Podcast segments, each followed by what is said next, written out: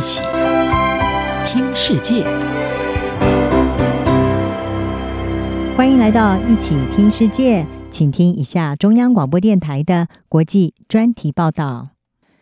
今天的国际专题要为您报道的是：疫情加速零工经济，亚洲国家追随欧美保障劳权。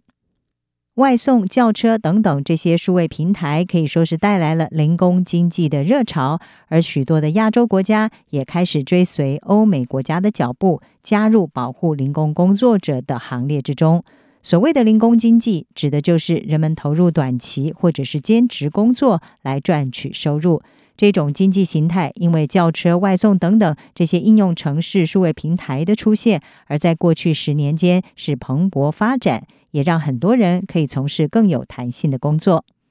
根据国际劳工组织，从外送到网页设计等等，全球去年有将近八百个数位劳工平台，比十年前增加了一百四十个。而过去一年多来，COVID-19 疫情更是加速了这个产业的扩张。宅在家的人们需要商品还有食物能够宅配到家里，而同时又有数百万的新增失业人口想要找工作。不过，许多被零工经济的弹性化工作所吸引的劳工，却面临到了被剥削的困境。根据联合国的数据，由于这些平台基本上会将员工认定他们是独立承揽工作者，因此有半数这一类线上工作者，他们的时薪只有不到两美元。而发展中国家的劳工，更是比已开发国家的劳工少赚了大概超过百分之六十。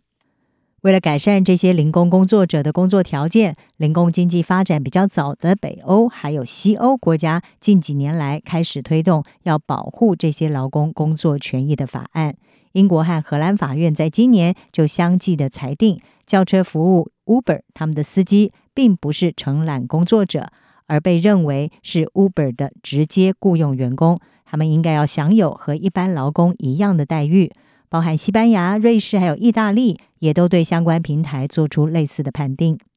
欧洲议员在九月份的时候通过了一项新的法案，也订定了零工工作者所享有的基本权利，包含更可以预测的工时，还有工作取消的补偿。同时呢，要求成员国在三年内要执行这项法案。在美国的部分，纽约市同样的在九月份通过了一项历史性的法案。规范外送员等等这些零工工作者能够拥有基本权利，包含享有基本工资，还有店家不可以拒绝他们借用厕所这些规定。虽然美国加州在去年有一项公投案，是将 APP 平台的外送员和司机定义为是独立承揽工作者，但是今年八月，加州法院判决这一项公投违宪。在亚洲的部分，推动零工经济蓬勃发展的这些平台。从亚洲普遍缺乏保护劳工的制度当中，可以说是获得了不少利益。亚洲的劳工必须要以较长的工时来换取相对低薪和低福利，而且也缺少带薪病假或者是医疗保险等等保障。印度倡议团体公平工作的首席研究员帕莎沙拉提，他就告诉汤森路透基金会，这些平台一直能够逃避这件事，而帕莎沙拉提认为。这是法令可以协助的地方，它将会定义出什么时候他们是雇员，什么时候他们是合作伙伴，以及他们应该要获得什么样的福利。针对印度大约五百万从事零工经济的劳工，印度政府在去年也已经提出了一项社会安全法，扩大对这些劳工的福利。不过，这项法案还没有获得各省地方政府的执行。而为了要争取应有的劳动权益，代表三万五千名印度零工工作者的印度应用城市运输劳工联合会，他们在日前呢也已经向印度最高法院请愿，要求 Uber 等多家的平台应该要提供员工社会安全福利。这也是印度第一起和这个议题有关的诉讼案。除了印度之外，亚洲其他国家也正在开始推动对相关产业劳工的保护措施。中国在过去一直因为外送平台规避企业责任，还有外送员的劳动权益没有受到充分的保护而为人诟病。为了解决这个问题，中国监管单位在今年七月下令，线上平台必须要确保外送员他们赚的薪水能够达到基本工资，同时也需要获得社会保险的保障。根据新加坡海峡时报的报道，菲律宾方面呢，他们的参议院也正在推动对自由工作者还有零工工作者的公平薪酬、社会福利等等保护措施。在马来西亚，由外送平台 Grab 还有 Foodpanda 所雇佣的十四万五千名外送员，也已经被纳入政府提供给外送从业人员的社会保险计划。